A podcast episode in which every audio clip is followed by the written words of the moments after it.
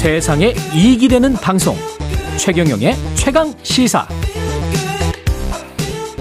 네, 북한이 어제 새벽 미사일 두 발을 발사했습니다. 윤석열 정부 취임 100일에 맞춰서 한미 연합 훈련에 대한 반발, 담대한 구상에 대한 담대한 응답이다. 이런 언론의 분석이 나오고 있습니다. 정세현 전 통일부 장관 연결돼 있습니다. 안녕하세요. 예, 안녕하세요. 예, 건강은 좀 괜찮으세요? 예, 난 본래 건강한 사람이에요. 목소리 좋으십니다. 그 예. 어제 새벽에 순항 미사일 두 발을 발사를 했는데 어떤 예. 의미일까요? 두 가지 의미가 있다고 생각합니다. 우선 어, 담대한 구상인가요? 저 광복절 경축사에서 나온 어, 대북 정책, 대북, 대북 제의라고 봐야 되나? 예. 뭐 대북 제의 같지도 않던데.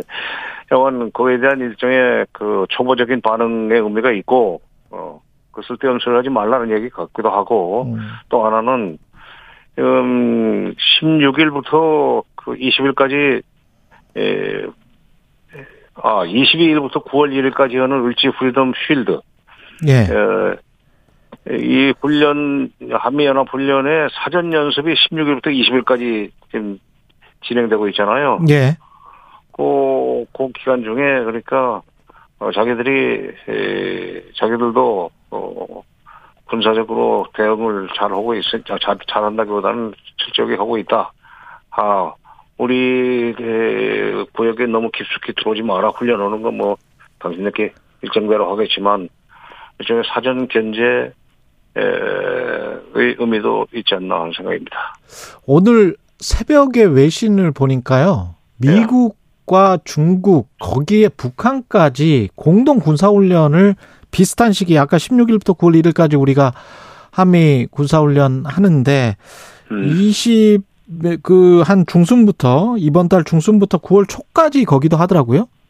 아, 중국이 예, 저 중국과. 중국과 러시아와 북한이 함께 참여하는 그러니까 그, 그, 그 지역이, 어, 바레만? 그러니까, 서해 북쪽, 어, 이 좀, 그, 중국 쪽으로 쑥 들어가 있는 부분이 있잖아요. 그게 예. 바레만이라는데, 그쪽에서 그, 그, 전에도 중국과 러시아가 훈련을 했었는데, 이번에 한국, 북한까지 같이 끼어가지고 한다면은, 그 참, 어, 상당히, 예, 복잡하네요. 복잡합니다. 오늘 월스트리트 저널에 지금 방금 나온 기사를 제가 보고 왔었는데 아, 그래요? 예, 예. 그래서 지금 이거 자, 9월달에 이거 무슨 무슨 일 나는 거 아니야? 이렇게 따라 하다 보면. 그렇죠. 예. 뭐한 3천 대 정도 참여하고 뭐 이렇게 돼 있던데 8월 중순부터 9월 초까지 하기로 예, 돼 예. 있다. 예. 그럼 이런 식으로 가면은 지금 한미일 미중 아, 한미일과 중러 북 이렇게 되는 거잖아요. 글쎄, 그 참 북중로가 같이 이렇게 움직이는 그런 상황에서 어 당연히 에뭐 일본도 같이 이, 참여해서 한미일로 나가자는 얘기가 나올 수 있을 거고 일본이 바라는 바입니다. 뭐 일본의 그저 이 보수 어, 진영에서는 어, 일본도 이번에 끼어가지고 한반도에서 그렇죠. 자유대가 그야말로 일본 열도 밖에서 활동할 수 있- 있어야 되는 거 아니냐. 예, 이게 뭐 그런 그 얘기가 나올 것 같고 일본도 그렇지만 북한 입장에서도 네, 오히려 네. 체제 보장이나 아주 안정적으로 갈 수 있는 거 아닙니까? 이렇게 되면 중로 사이에서 누구의 체제 보장이요? 그 북한? 북한에 북한에 중로가 완전히 이렇게 동맹처럼 행동을 하게 되면 그러니까 그 윤, 윤석열 정부가 이렇게 대북 그 차원에서 한미 연합 훈련을 세게 하다 보니까 북한이 이제 그, 그, 겁이 난 거죠. 그- 그러니 예, 중국, 중국과 러시아한테 도움을 요청할 수밖에 없는 상황을 만들었다고 봐야 되는 거죠. 그 그렇게 이- 되면은, 예. 어, 그는 잘못하면은, 그야말로 우리 저, 최 기자 말씀하신 대로, 어, 한미일 내 북중로의 그, 어, 그, 군사 훈련이 예, 일상화되는 그런 식으로 한반도 그 주변에서 음. 이런 일이 생기고, 이렇게 되면 뭐, 어, 안보를 튼튼히 연결 만든답시고 시작한 일인데 안보를 오히려 어, 불안하게 만드는 그런 결과가 될 수 있죠. 예. 일본 과유불급이다. 과유불급이야. 과유불급이다. 그 과유불급이라는 게 미국 동맹을 공고히 하는 것까지는 좋은데 음. 미국이 만드는 어떤 동맹 정설이 너무 심하게 지금 들어와 있다 그런 말씀이십니까? 그렇죠. 어. 아. 그 아까 일본 이야기를 하셨는데 일본이 지금 이지스함에 장사정 미사일 탑재를 검토한다고 하는데 이렇게 되면은 미국의 그 아 일본의 그 수동적 방어 전략 그러니까 평화헌법에 규정된 전수 방어 원칙에 어긋난다는 논란이 불거질 수밖에 없거든요. 일본은 그렇게 해서 하여튼 건수 잡아가지고 그쪽은 전수 방위를 깨고 해외 출병 내지는 일본 자유대 정상국 정상 군대화 정상 일본의 정상 국가화로 가려고 그런 거 아닙니까? 물론 헌법 개정은 뭐 국민들이 60, 70% 이상이 반대한다니까 쉽지는 않겠지만 예. 뭐 정부가 어 그걸 기정사실화 헌법 개정이 불가피한 상황을 자꾸 만들어 나가면 일본 국민들도 어떻게 하겠어요? 음. 아까 그 담대한 구상에 관해서 대북제의 같지도 않다 이렇게 평을 해주셨는데 좀 더 구체적으로 왜 대북제의 같지도 않다라고 생각을 하시는지. 북한이 그, 그, 관심을 가질 만한 대목이 하나도 없어요. 경제적인 지원 뭐 여섯, 여섯 가지 분야에 경제 지원 하겠다고 그러는데 북한 그런 거 가지고 안 움직입니다. 북한은 지금, 어, 그, 미국이 한미 연합훈련을 중단하거나 축소하고 그다음에 전략자산을 갖다서 한 번도 주변에 배치하지 않는다는 그런 메시지를 보낸다면 그래? 그러면 그다음부터 이제 회담하자 이렇게 나올 텐데 예. 뭐 북한은 이렇게 담대한 구상 뭐 경제 지원한다고 그래가지고 회담하겠다 내지는 뭐 비핵화 그러면 시작할게. 안 움직여요. 그렇게 안 움직여요 음. 아무리 가난해도 그렇게 먹을 거 줄게 줄 테니까 내 말 들어 그게 안 돼요. 그 사람들. 예. 어, 푸틴이 언제입니까? 2017년 9월달에 그랬었나?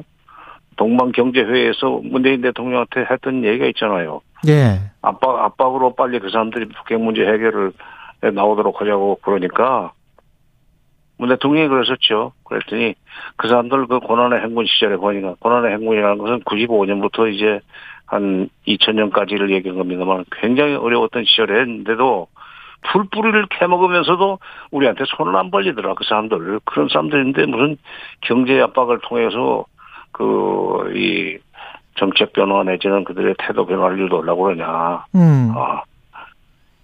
그 권영세 장관은 어제 최강 시사에서 이게 좀 정치 군사 다 포함한 패키지이고 초기부터 우리가 경제적인 지원을 한다는 것이기 때문에 북한이 어, 움직일 수도 있다. 거기다가 지난 정부에서는 한미 관계가 돈독하지 않았기 때문에 미국이 어떤 우리한테 주도권을 안 줬지만 지금은 우리가 충분히 어떤 유엔의 제재, 면제, 유예까지 이끌어낼 수 있다. 이런 발언을 했거든요.